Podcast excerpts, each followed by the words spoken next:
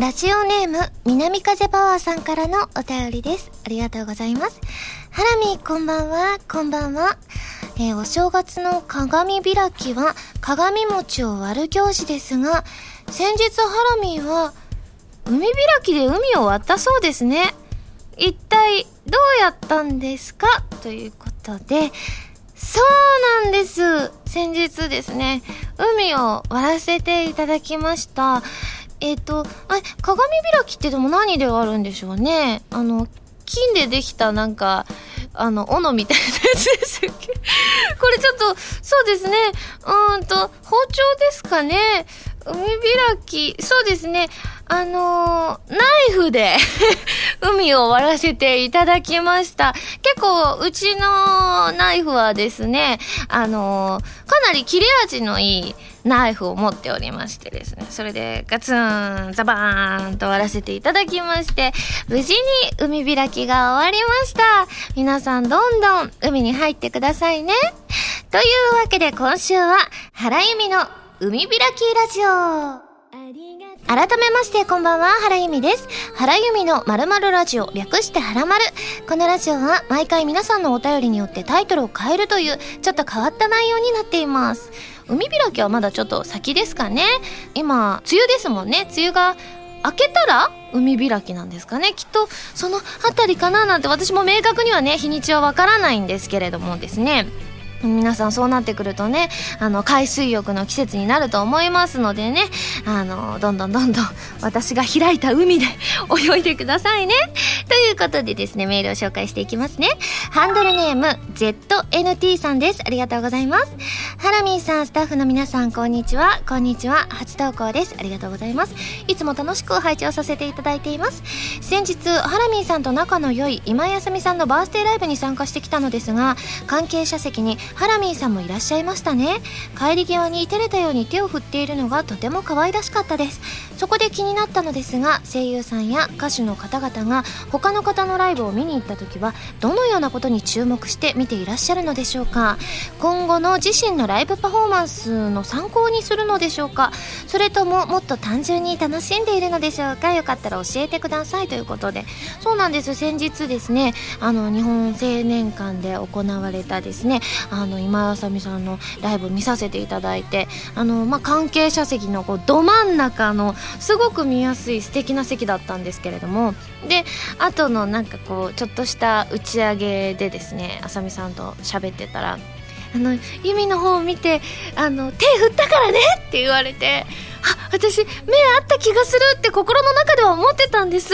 でもなんかそういうのって、目があった気がするっていうのって、なんか違ったらちょっと恥ずかしいってなるなと思って、心の中でねそっと止めとこうって思ってたんですけれどもご本人から言っていただけたのであれは間違いなかったんだなと思って嬉しかったんですけれどもまあそうですね他の方のライブにあの行かせていただくことは結構あるんですけれどもパフォーマンスの参考そうですね。自分のパフォーマンスの参考に、ま、することももちろんあるんですけれどももっと単純に楽しんでることの方が多いですかね。あなんかすごいなとかわあ楽しいとかいい曲だなとか生バンドすごいなとかなんかそういう感じで純粋に一お客さんとして楽しんでるって感じですね。ありがとうございます。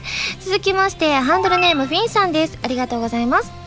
ハラミーこんばんはこんばんは。先日のアニソンコラボライブとっても楽しかったです。結城愛らさんやまりなさんと一緒にトークをしているハラミーがとっても楽しそうで見ていてなんだか眩しかったです。今までホタルビのイベントなどでもスパイラルモーメントだけはどうしても聞くことができなかった僕ですが今回はスパイラルモーメントを聞くことができて赤のサイリウムを手に一番聴きたかった曲を聴くことができてすごく嬉しかったです。当日僕は整理番号が最初の方だったので一番前の真ん中ら辺でハラミーたちを見ることができ今までで一番近くで歌ってる姿を見れて一生の思い出になりました。ところでハラミーは今まで自分が観客として参加する時ライブなどで、えー、どれくらいステージに近い席で見ることができましたか？その時の思い出話なんかもあったらぜひ聞かせていただきたいです。ということではい先日アニソンコラボライブが終わってってですね、まあ、ニコ生での配信でご覧いただいた方もいらっしゃったようで本当にね平日だったんですけれども皆さん来ていただいてすごく嬉しかったですね。あの曲もねあの4曲歌わせていただいてなんだかんだでね発売記念イベントとかだと2曲までしか歌ったことがなかったのであ4曲っていうとその倍ですからねなので結構皆さんのお手紙とか読んでてもなんかたくさん聞けて嬉しかったですなんていうお手紙なんかもいただいたりしてすごく嬉しいですね。はいということで、えーと、私が参加した時のお話ですよね。まあ、ラルクとかあとはバンプスのも参加したことあるんですよ。あのラルクのボーカルのハイドさんがやってるあのユニットなんですけれどもラルクはね私圧倒的にラルクの方が参加してる率は高いんですけれどもラルクはねいつも遠いんですよ本当に。アリーナとか行けたのは本当に10年以上前に？とか10年ぐらい前に1回行ったぐらいで基本的にはラルクはね本当にね遠くからなので基本的にご本人たちはもうなんか米粒のような大きさにしか見えなくてあのスクリーンを見てることが多いんですけれどもただバンプスの方はですね割とあの会場が ZEP とかでやってたりするのであの割と後ろの席でも肉眼で確認できるくらいの距離で見ることはできるんですね。でもその中でえー、何年前だっけ？一昨年ぐらいかしら？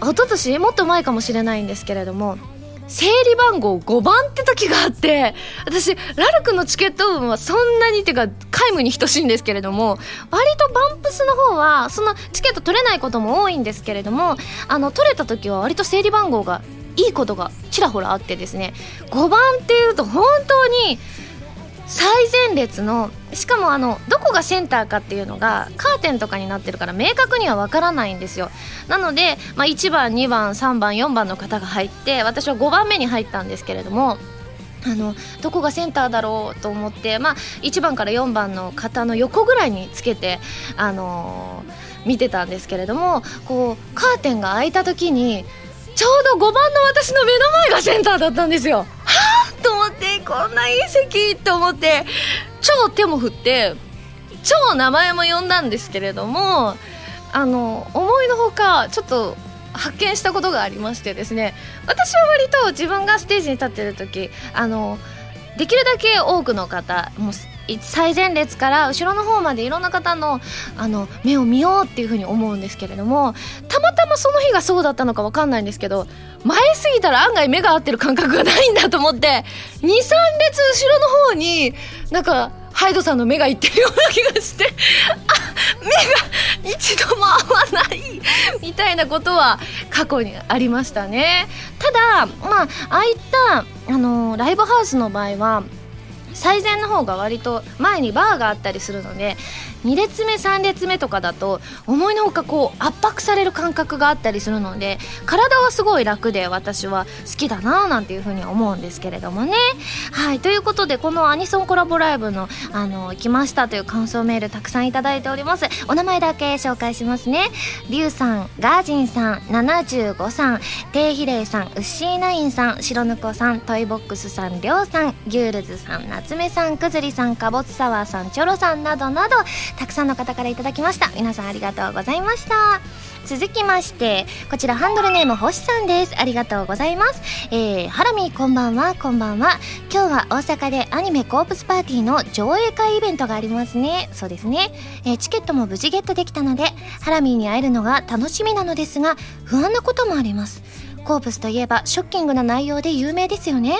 自分はそういうものに全くと言っていいほど体制がないんです。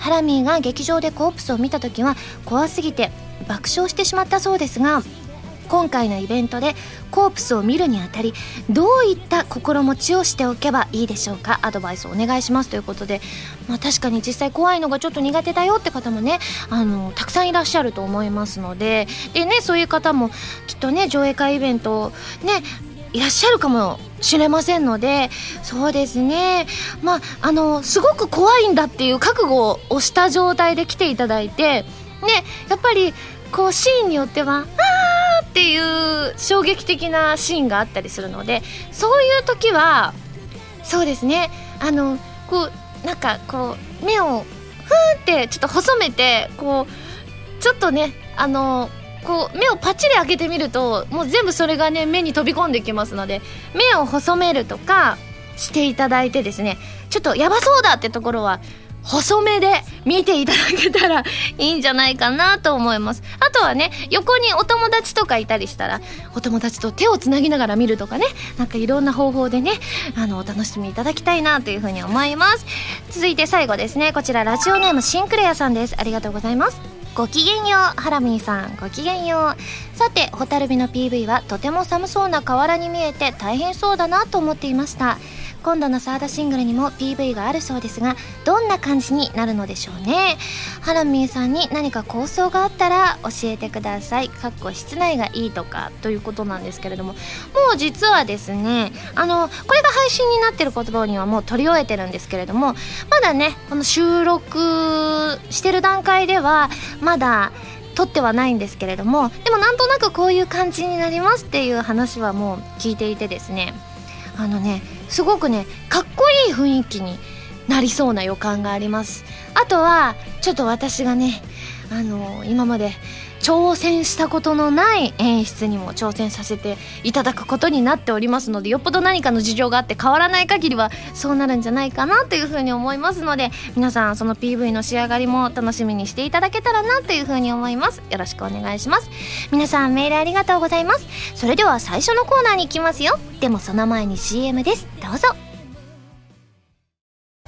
原由美のサードシングル「インテンション」が7月24日にリリース決定です。今回は全3曲入りのシングル。表題曲の「Intention」は小説「オーバーロード4リザードマンの勇者たち同梱」のドラマ CD 主題歌。カップリング曲には PS3&Xbox360 ソフト「ファントムブレーカーエクストラ」オープニングテーマ「Blue Moon」とさらにもう1曲新規録り下ろし楽曲も収録。DVD 付き版にはインテンションのミュージッククリップも収録しているのでぜひチェックしてくださいね。弓手段。このコーナーは全国各地の名産など私原由美が実際に食べて皆さんに広めていくコーナーです。今回も名産をいただいて最大で星3つまでで採点させていただきたいと思います。え今回メールをいただいておりましてラジオネームあかるさんです。ありがとうございます。ハラミこんばんは。こんばんは。今日はよく職場の同僚からいただくお土産をご紹介します。岡山県に本店を置く白十字の高原ブッセです。表面はサクッとしていてふわふわで甘いスポンジ。中のクリームには角切りのチーズがたくさん入っていてほんのりとした塩味がとても美味しいです。同僚が帰省した際にはブッセは？と聞いてしまうくらい大好きなお菓子。お水との相性も抜群ですよ。ぜひユミシュランで食べてみてください。ということでございまして今回はねこの高原ブッセっていうのをいただくんですけれどもただですねスタッフさんが調べてくださったところあの時期的に高原ブッセが販売してない時期らしいんですね。なので代わりに夏の高原ブッセが販売中ということでございまして今回は夏の高原ブッセをいただきたいと思います。なのでねちょっと早速開けてみましょう。今目の前にあるんですけれども水色のパッケージがすごく夏っぽい海っぽい感じがしますけれどもねあありました。これは本当になんか洋菓子って感じの見た目ですね。すごい。なんかでも確かにね見た目からしてねふわふわしてる感じがします。あとね洋冷蔵って書いてあって冷たくなっててね美味しそうですよ。では早速いただきます。う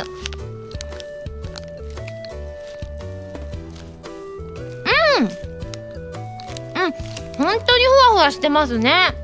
あの外側が本当にふわふわしていてで外側のスポンジにしっかりとした甘みがついてるんですけれども中のそのチーズの味かな？そのチーズがさっぱりした感じの味なので2つの溶け合い感がすごくね美味しいです。ちょっといただきますね。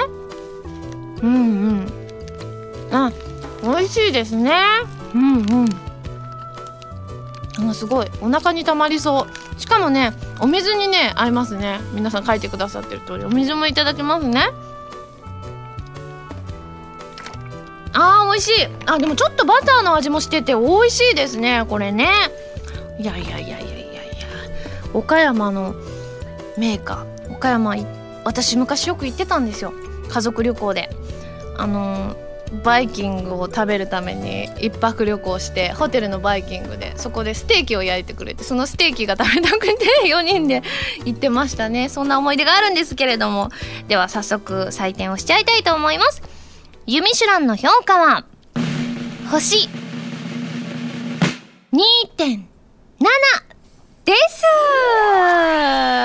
いやいやいやいや岡山行かれた際はぜひあの時期によってね高原物産も食べられるということでございますので皆さんその時期によってねその時期の高原物産を 楽しんでくださいね。というわけで美味しくいただきましたので今回も感想生 CM として披露したいと思います。えー、どうだろう？でも岡山といえば私もあれしか思い浮かばないんですよね。うん。ねえあの有名な果物が出てくるのであの果物といえばあれだろうっていうのがどうしてもちょっとよぎってしまいますのでそれでは CM に参りたいと思います。CM スタート。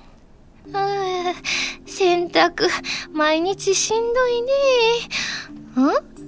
桃が流れてきた切って食べるかねぐさこんにちは、おばあさん。ちょっと出かけてくるね。あ、犬がいる。仲間になってくれない？あワン。えただじゃ嫌だって？じゃあ、この夏の高原物質あげるから、言うこと聞いて。ワン。ありがとう。白十字の夏の高原物質。はい、ということで皆さん CM いかがでしたでしょうか？やっぱね、桃太郎が出てきますよね。あの時本当はきびだんごらしいんですけれども、今回は夏の高原物性でこのワンちゃんが釣られてくれてよかったですね。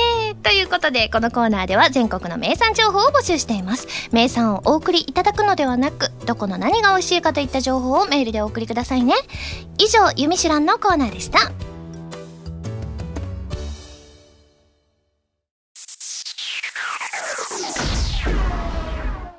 レッツ弾き語りストこのコーナーは私がギターのコードなどの数々のテクニックを覚えて立派な弾き語りができる人、その名も弾き語りストを目指していくコーナーです。今回もあさみさんのバンドプラス A のギタリスト、カズーさんこと山口和也さんの本、一番わかりやすい入門書エレキギター入門を参考にして練習していきたいと思います。こちらは全国の島村楽器さんで買えますので気になる方はぜひチェックしてみてくださいね。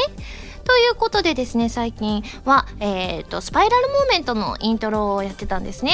で、最近はこうメトロノームに合わせたりとか、なんかテンポのことも気にしつつ、えー、やってたんですけれども、念のため今までのとこちょっとおさらいしてみましょうね。いきますよ。あれ、ちょっと待ってね。3、4、5、6、7、8。いきますよ。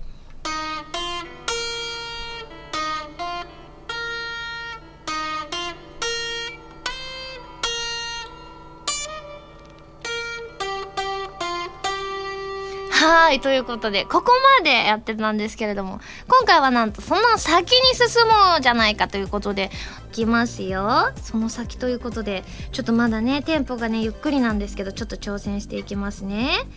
では、参ります。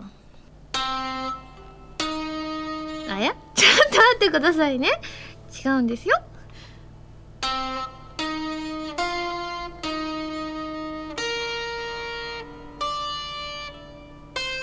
うーん、弾けてますね。実にスムーズに弾けていますね。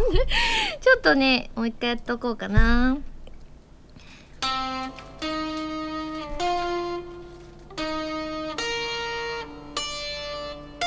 え？ー、ちょっと待ってちょっと待って最後の最後でもう一回いきますよ。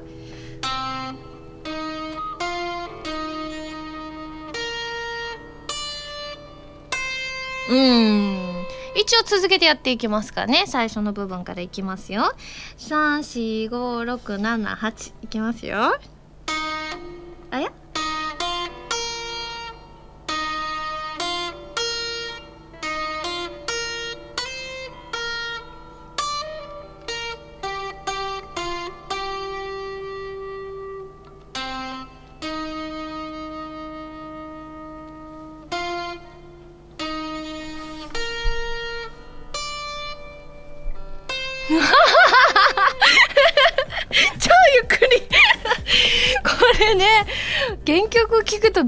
するぐらい速いんですよ。歌ってる時はあんまりそんな速いななんて思わなかったんですけれども合わせてみるとねものすごい速さなのでびっくりしちゃうんですけれども。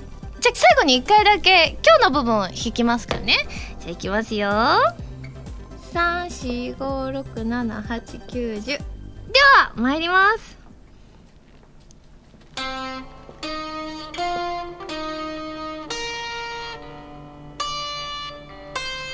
うーん、よかったです。無事にできましたね。一応これでイントロ部分は全部教えていただいたことになるそうです。いやほっとしましたね。最初このねスパイラルモーメントのイントロをね挑戦するって聞いた時は、はあ、大丈夫なのかしらって思ってたんですけれども。でもやっぱりちょっとずつやっていくとなんかいけそうな気がしましたね。さらにねいつかスピードアップして頑張りたいなというふうには思います。ということでですね今回も即興で弾き語っていきたいと思います。今回の弾き語りのキーワードはラジオネームビメーラーさんの秋葉原。あこの前イベントありましたからね。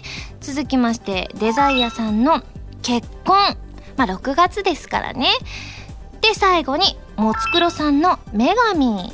あのメガネかけてね時々やりましたからね。ということでこの3つを使ってえっ、ー、とコードを弾いていきたいんですが今回使うコードはですね C A D マイナー G7 数になります。いきますよ。ちょっと一旦ねこのコードだけで弾いてみますね。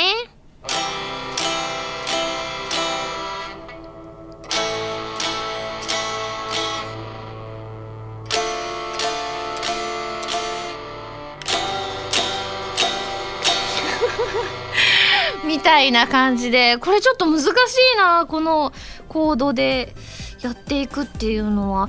結婚秋葉原女神。うん！ちょっと今回は難しそうなんですがちょっと挑戦していきたいと思います。弾き語りスタート。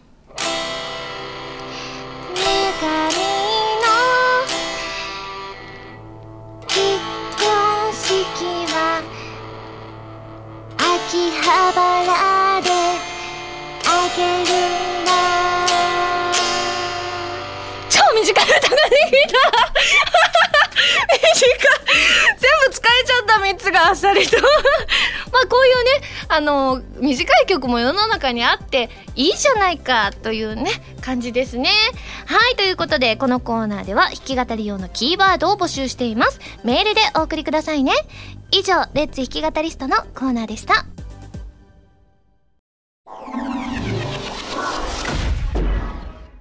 まるおた。こちらのコーナーは普通のお便りから特定のテーマまでいろいろなお便りを募集して読んでいくコーナーです。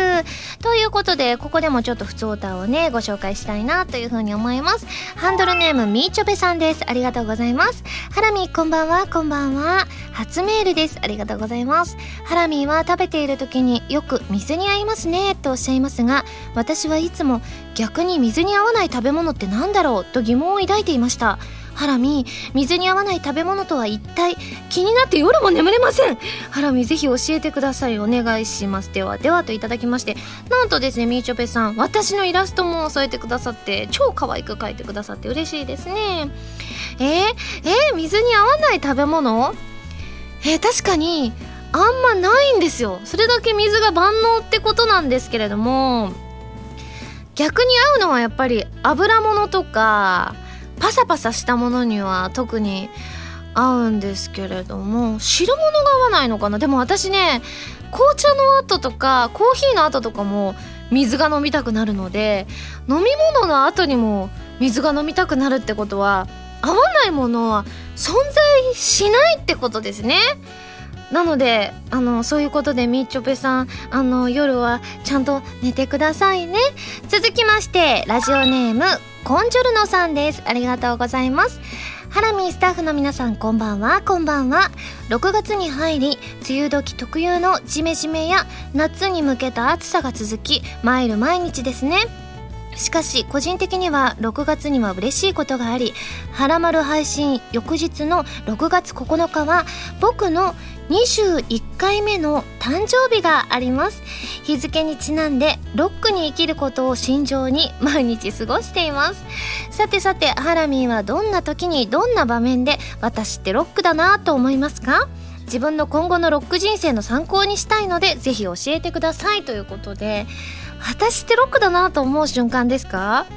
なんだろう。そんなに普段の動きとかでロックなところってあんまりないんですけれどもただ一個思うのがあの昔よく自転車乗ってたんですけれども最近久々にまた自転車を買って自転車によく乗ってるんですね。それでちょっと思い出したんですけれども私こう自転車をこう乗ってそのハンドルみたいなの持つじゃないですか。持つ時にギターのコードをのような動きをしながら指を動かしながら高校時代から乗っててそれは高校時代から多分ギターに憧れ始めたのが高校だからその頃からなんとなくあのハンドルにギターの何て言うんでしょうそのコードを抑える部分をこう照らし合わせていたのかずっと高校の頃からこう本当にコードを抑えるように指を動かしながら自転車に乗っててそれがね未だに染みついていてですねそういう時って私ってもしかしてロックかもしれないなんていうふうに思ったりはしますよね。はい。続きましてこちら包丁さんです。ありがとうございます。ハラミこんばんはこんばんは。最近お仕事のしすぎかわからないのですが腱鞘炎になってしまいました。仕事柄一日中キーボードを打ちっぱなしなので腱鞘炎になるのは時間の問題かと思っていたら実際になってしまいました。職業病ってやつでしょうか。ハラミは職業病ってなったことありますか？郵便局時代や声優になってからのエピソードがあったら教えてください。ということであでもやっぱりありますよ職業部。言えない。職業病はやっぱりありますよ。あのよくあの昔ね高校時代2年間ぐらいスーパーのあのレジ打ちのアルバイトをしていてですね。でその時にお客さんが途切れた時とかに何て言うんでしょう袋に入れる台みたいなのがあると思うんですけれどもそこにカゴが出しっぱなしになってることがあってでそういう時にあのレジでお客さんが誰もいない時にそういうの戻したりしてたんですよ。それが癖づいちゃったのかスーパーとかであのカゴが台の上になんか乗りっぱなしのものがあったらどうしても片付けてしまう癖が自分お客さんなのになぜかね片付けてしまう癖がついていてそれはその頃の職業病かななんていうふうに思いますしあと郵便局時代はやっぱりねこれ職業病とはまた違うかもしれないんですけれどもお札の数え方がちょっと本格的になってしまうんですよ。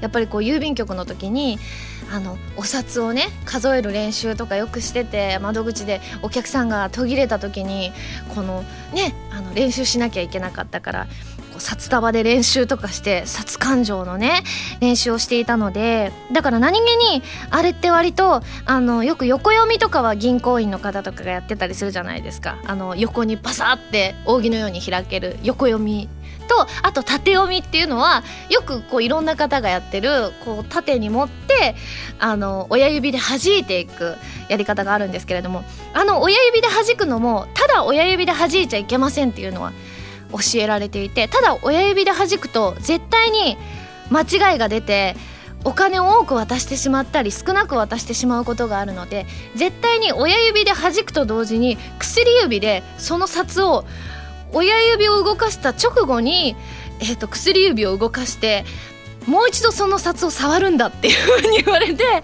それがなかなか最初難しくてですね。慣れるまでは大変だったんですけれども今でもお札を数える時、まあ、そんな大金数えることはないんですけれども割とその時の動かし方が染みついてますね。あとは声優になってからの職業病は何でしょう。声優というかまあそれ歌のお仕事にもつながるんですけれどもカラオケ屋さんにみんなでこう普通に遊びにカラオケ屋さんに行った時とかにあのなんて言うんでしょう。あの歌の前ってやっぱりあのリップロールとタングトリルっていうのをよくあの実際レコーディングの前にするんですよ。リップロールはっていう風に唇を震わす。でタングトリルが舌をっていう風に震わす。これタングトリル最初なかなかできなかったんですけれども。なぜかカラオケ屋さんでみんなで遊びで歌うだけなのにあそういう発声練習みたいなことをしちゃうようになっちゃってあ今私タングドリルしてたとか思っちゃってちょっと気づいてちょっと恥ずかしくなるパターンがたまにあるんですけれども。それもやっぱりちょっと職業病っていう風に言えるのかもしれませんね。ということでですね、えー、募集していたテーマの、えー、ご紹介していきたいと思います。まずはおすすめの楽なダイエット方法、そしてインスタントラーメンの美味しい食べ方、ドキドキ90秒でやってほしいことですね。まずじゃあ紹介するのは、インスタントラーメンの美味しい食べ方から紹介しましょうかね。こちらハンドルネームシムーさんです。ありがとうございます。ハラミこんにちは。こんにちは。カップラーメンの美味しい食べ方ということでハラミも好きだというシーフードヌードルのちょっと変わった食べ方を紹介したいと思います。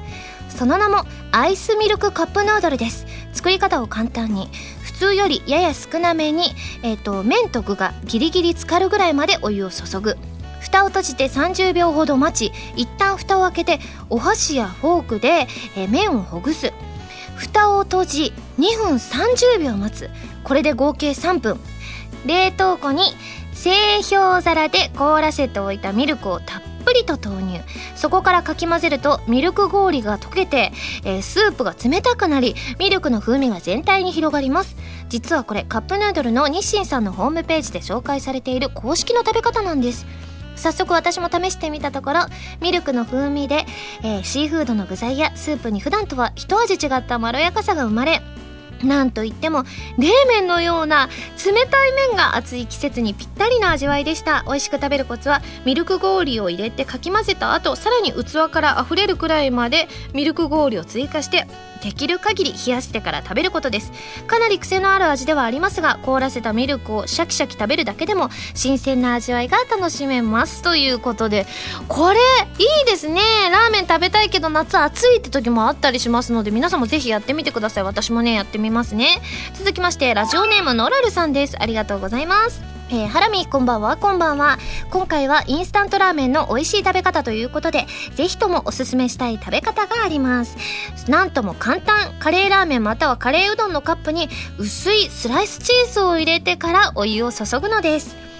えー、熱湯をかけられた後3分から5分放置されたチーズは程よく溶け麺に絡めるもよし混ぜてスープのコクやまろやかさを強調させるもよしまさに絶品。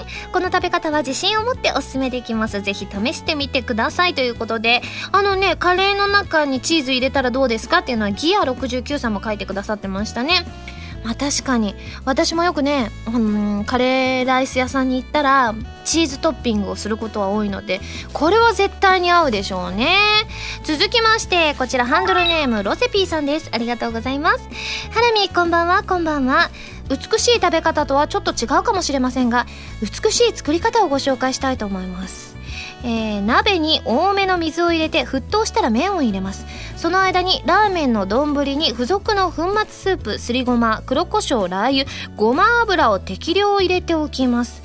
麺は袋の裏面に書かれている茹で時間より1分早く揚げます。茹で上がったらお湯のみ丼に注ぎその後麺を入れます。あとはお好みの具をトッピングして出来上がりです。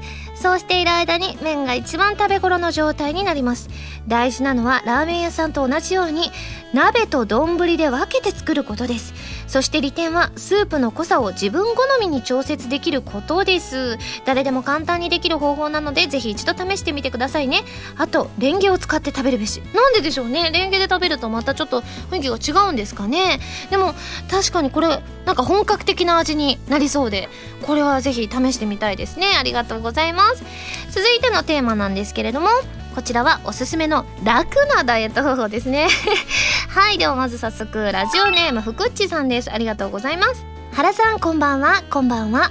今回の「丸太の募集テーマである楽なダイエット方法ですが私が実際に試して効果のあった咀嚼ダイエットをおすすめします。咀嚼ダイエットの方法は実に簡単で食事の際一口ごとによく噛むだけです。最低30回以上よく噛むことで脳の満腹中枢が刺激され普段より少ない食事量で満腹感を得られるため食べ過ぎを防ぐことができます。また物をよく噛むという動作はダイエット効果だけではなく虫歯予防や脳の活性化さらには小顔効果もあるのでいいこと尽くしです。ちなみに私は食事の際一口ごとに箸を置いて50回以上噛むようにした結果1ヶ月で5キロ痩せました。すごい。痩せることに成功した今でも30回以上は噛むように心がけているのでリバウンドもありません。カロリー制限や面倒な運動をしなくても食事の際に少し意識すれば行えるお手軽なダイエット法なのでもし原さんがダイエットを考えているのであれば試してみてはいかがでしょうか？ということでいただいてですね同じ内容部屋が暑いさんからもいただきましたね。これね私もね聞いたことがあってうちの両親に言われたんですよ。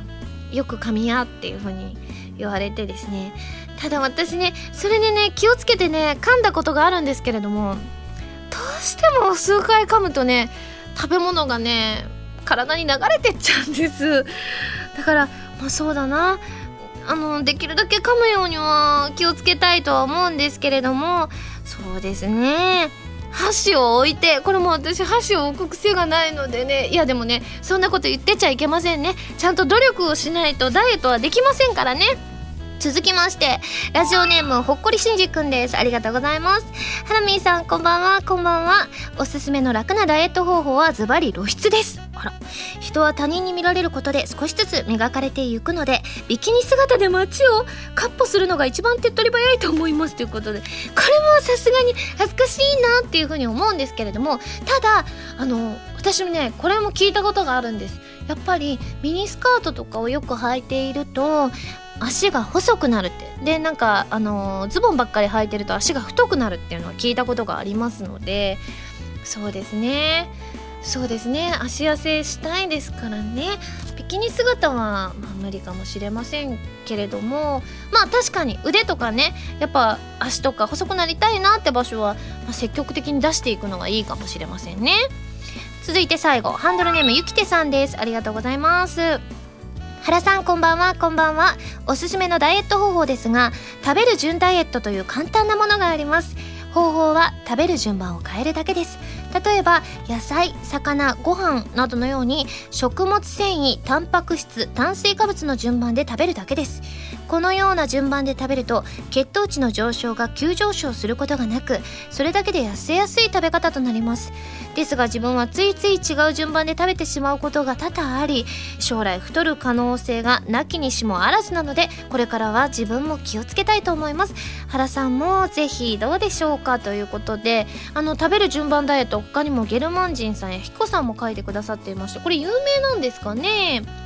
えー、まあ、野菜から食べるってだけだったら大丈夫かもしれない。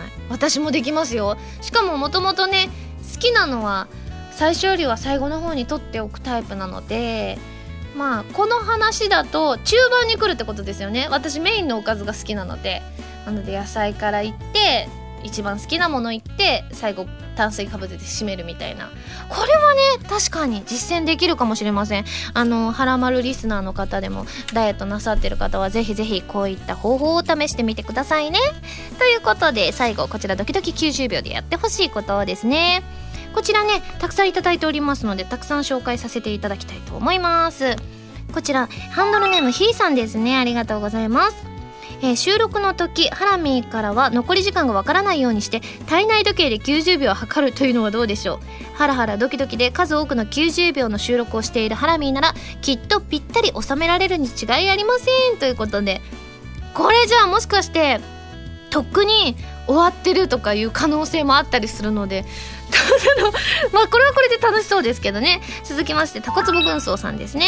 ハラミーこんばんは。こんばんは。ハラミーといえば普段のはやーんとした柔らかい口調が耳に心地よいですが演技なので見せるさまざまな声ももちろん魅力的です。そこでドキドキ90秒の内容は通常運転として何の脈絡もなく無駄にイケメンボイス無駄にセクシーボイス無駄にキュートボイス無駄におじいさんボイスでドキドキ90秒やってみるのはいかがでしょう？ということで。おじいさんもやっぱり認知されてきましたね。私のおじいさんもね。続きましてラジオネームひこさんです。ありがとうございます。えー、自分はドキドキ90秒でレギュラーコーナーであるユミシュランをやってほしいです。様々な動画などで見てきましたが原さんはとても美味しそうにかつ幸せそうに料理を食べるのでそんな原さんの食べる姿をもっと見たいと思ったのでこれをリクエストします。ということで。まあ確かにあのギターとかはねドキドキ90秒の中でも弾いたことあるんですけど弓シュラもいいかもしれませんね。続きましてハンドルネームタンタントさんです。ありがとうございます。ドキドキ90秒でやってほしいことはエアギターです。現在弾き語リストのコーナー内でスパイラルモーメントのイントロを練習されていますがぜひとも原さんが思い描いているかっこいい演奏をエアギターで再現してほしいです。もちろんスパイラルモーメントを BGM にしてできたら実際にギターを持ちながら挑戦してみてください。ということで私これはやりたいですよ。実際こうスパイラルモーメントを引いた気になりますからね。続きましてラジオネーム南風パワーさんです。ありがとうございます。えー、ドキドキ90秒でやってほしいことということで一人じゃんけんに挑戦してみてはくれないでしょうか。これは右手と左手でじゃんけんを行って永遠と右手が勝ち続けるように繰り返すというものです。一見簡単そうに見えますが慣れないと意外に苦戦するんですよ。ハラミーが何回続けられるかまさにドキドキの90秒を楽しんでみたいです。私こういうの絶対苦手なんですけれどもこれはこれで面白いかもしれませんね。皆さんだって見ていただいてすぐ分かりますからね。続きましてハンドルネームカイトさんです。ありがとうございます。僕がドキドキ90秒でやってほしいことは90秒ひたすらフラフープを回すというものです。理由はただの僕のエゴです。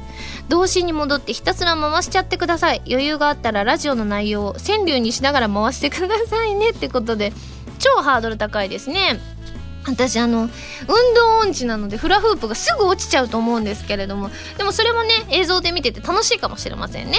続きましてラジオネーム臭い靴下汗臭い臭くて臭くてごめんなさいさんです。ありがとうございます、えー、せっかくの動画配信なので元気よくラジオ体操第2の前半部分だけでも時間の許す限り精一杯踊ってもらいたいです。できればブルマかショートパンツでお願いします。ブルマは無理だよ。あれだって普通のね下着みたいなもんですからそんなドキドキすることはできないんですけれども。えー、でもねラジオ体操第2ってあんまり覚えてないのでちょっとやってみるのもなんか第2って変な格好じゃないですか？なんかちょっと恥ずかしいってなる可能性はあるんですけれどもね。でもこれもなんか映像で見て分かりやすいですよね。続きましてハンドルネームディスケさんです。ありがとうございます。映像付きなので映像映えをする手品をまたやってほしいです。ということで。確かに皆さん見ておおって思ってもらえるかもしれませんからね。ただもう私のあのレパートリーはもう全部ね出し尽くしちゃった感はありますのでちょっと新しいネタを仕入れたらぜひやってみたいですね。続きましてハンドルネーム深爪ゴリラさんです。ありがとうございます。ドキドキ90秒でやってほしいことですが90秒でラジオを聴いている自分たちをドキドキさせてほしいです。かっこ笑い。えー、漠然としすぎて何をやったらいいのかわからないよ。続きまして包丁さんです。ありがとうございます。ドキドキ90秒でやってほしいことは殺感情です。あこれさっき話にも出ましたからね。これは確か花見の得意技だと聞いたような気がします。金の亡者のごとく華麗な指さばきでバシバシお札を数える姿をぜひ見てみたいです。ということで。確かに。確かに。私のね一応ねもう特技ではあります。あのもう何年もやってないのでかなりなまってはいると思うんですけれども今どの程度できるのかをちょっと試してみたいんですがお札がないっていうね。ただねあの私模擬紙幣とかでよく練習してたんですよ。ただそのなんかそれはそれこそ本当に銀行員の方とかが練習する紙でできたちょっと分厚めのなんか模擬紙幣って書かれたあの紙なんですけれどもそれねでもね売ってるわけじゃないのでね。あでもね一応宝くじとかのね私よく毎年買ってるんですけれどもそれでもできたりするのでまた何かの機会に披露できたらなというふうに思いますね。皆さんありがとうございます。あのこの中でですね早速今回何か使わせていただこうかなというふうに思いますのでもうすでに配信になってると思いますのでね。いやでもねいつもねネタに困ったりするので皆さんからのこの貴重なご意見はねあのこれからも使わせていただきたいなというふうに思います。ではですね、えー、今回から募集するテーマを一新したいと思います。まずまあ、水といえば私という部分もありますからね。水の美味しい飲み方をね教えていただきたいなという思います。あのー砂糖を入れるとかは一般的ではないんですけれどもおすすめの飲み方なんかあればぜひぜひ送ってきてください。続きましておすすめの暑さ対策。これからどんどん暑くなりますからね。そして最後原由美の「何でも答えます」ということでもう何でも聞いてみたいことをね全部送ってくださったらですねあの答えられる範囲で変な質問はね恥ずかしいってなるかもしれませんのではい答えられる範囲であのいつもみたいにどしどしどしどしと答えさせていただきたいと思います。あとは自炊のメニューもね募集させていただいておりますので。あちなみにねまた自炊のメニュー何か作ろうかなというふうに思いますのでこちらハンドルネームタカさんからメールいただいた分を作りたいと思います。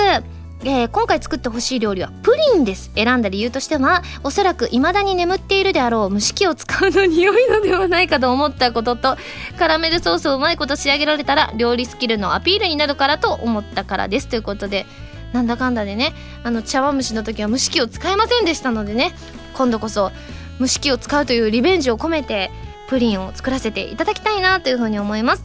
皆さんはらまるブログの方でぜひぜひチェックしていただきたいなというふうに思います。よろしくお願いします。丸太ではテーマのお便りからそれ以外のものまでいろいろなお便りを募集していきますよ。どしどしご応募ください。以上丸太でした。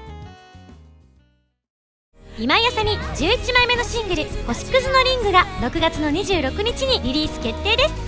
星屑のリングは OVA コープスパーティー Tortured Souls 暴虐された魂の呪叫のオープニングテーマとなっています。カップリングには「 Tender is the Night」「路地裏のプラネタリウム」の2曲を収録です。今回は通常版と DVD 付き版の2種類での発売。DVD 付き版には星屑のリングのミュージッククリップも収録されていますので皆さんお楽しみに。洗濯毎日しんどいね。ん？桃が流れてきた。切って食べるかね。ぐさこんにちはおばあさん。ちょっと出かけてくるね。あ犬がいる。仲間になってくれない？あワン。え？ただじゃ嫌だって？じゃあこの夏の高原ブスてあげるから言うこと聞いて。ワンありがとう白十字の夏の高原ブステピックアップファミ通ニュースこのコーナーは、はらまるを配信しているファミツー .com に掲載されたニュースを、私、原由美がお届けするコーナーです。今回ピックアップするニュースはこちらです。美少女戦士セーラームーンの変身アイテムが、大人向け本格コスメとして登場。ミラクルロマンスシャイニングムーンパウダーが発売決定。バンダイ公式オンラインショッピングサイト、プレミアムバンダイにて、テレビアニメ「美少女戦士セーラームーン R」の変身アイテムをモチーフにした大人向け本格コスメミラクルロマンスシャイニングムーンパウダーが発売決定2013年6月4日お昼12時より予約受付がスタートするということでございまして今目の前に記事があるんですけれども懐かしい。私ほんとセーラームーン世代なのですごく懐かしいですね。私あのヴィーナスが好きでですねよくなんかセーラームーンのあのステッキとか持ってましたね。いろんなグッズをね。いやーこう見てると本当に懐かしい。こんなこんなんだったこんなだったって感じですね。しかもねお化粧品っていうことでですねもう本当にまさしく大人向けな感じはしますよね。いやこれ本当いいかもしれない。いや可愛いですしね。すごい。しかも懐かしい気持ちになれてすごい素敵ですね。男性の方はなかなかねお化粧なさらないと思いますのでね「はらまる」を聞いていらっしゃる女性の方もぜひこの記事をチェックして可愛いなと思ったらぜひぜひ買ってみてくださいね。以上ピックアップファミ通ニュースのコーナーでした。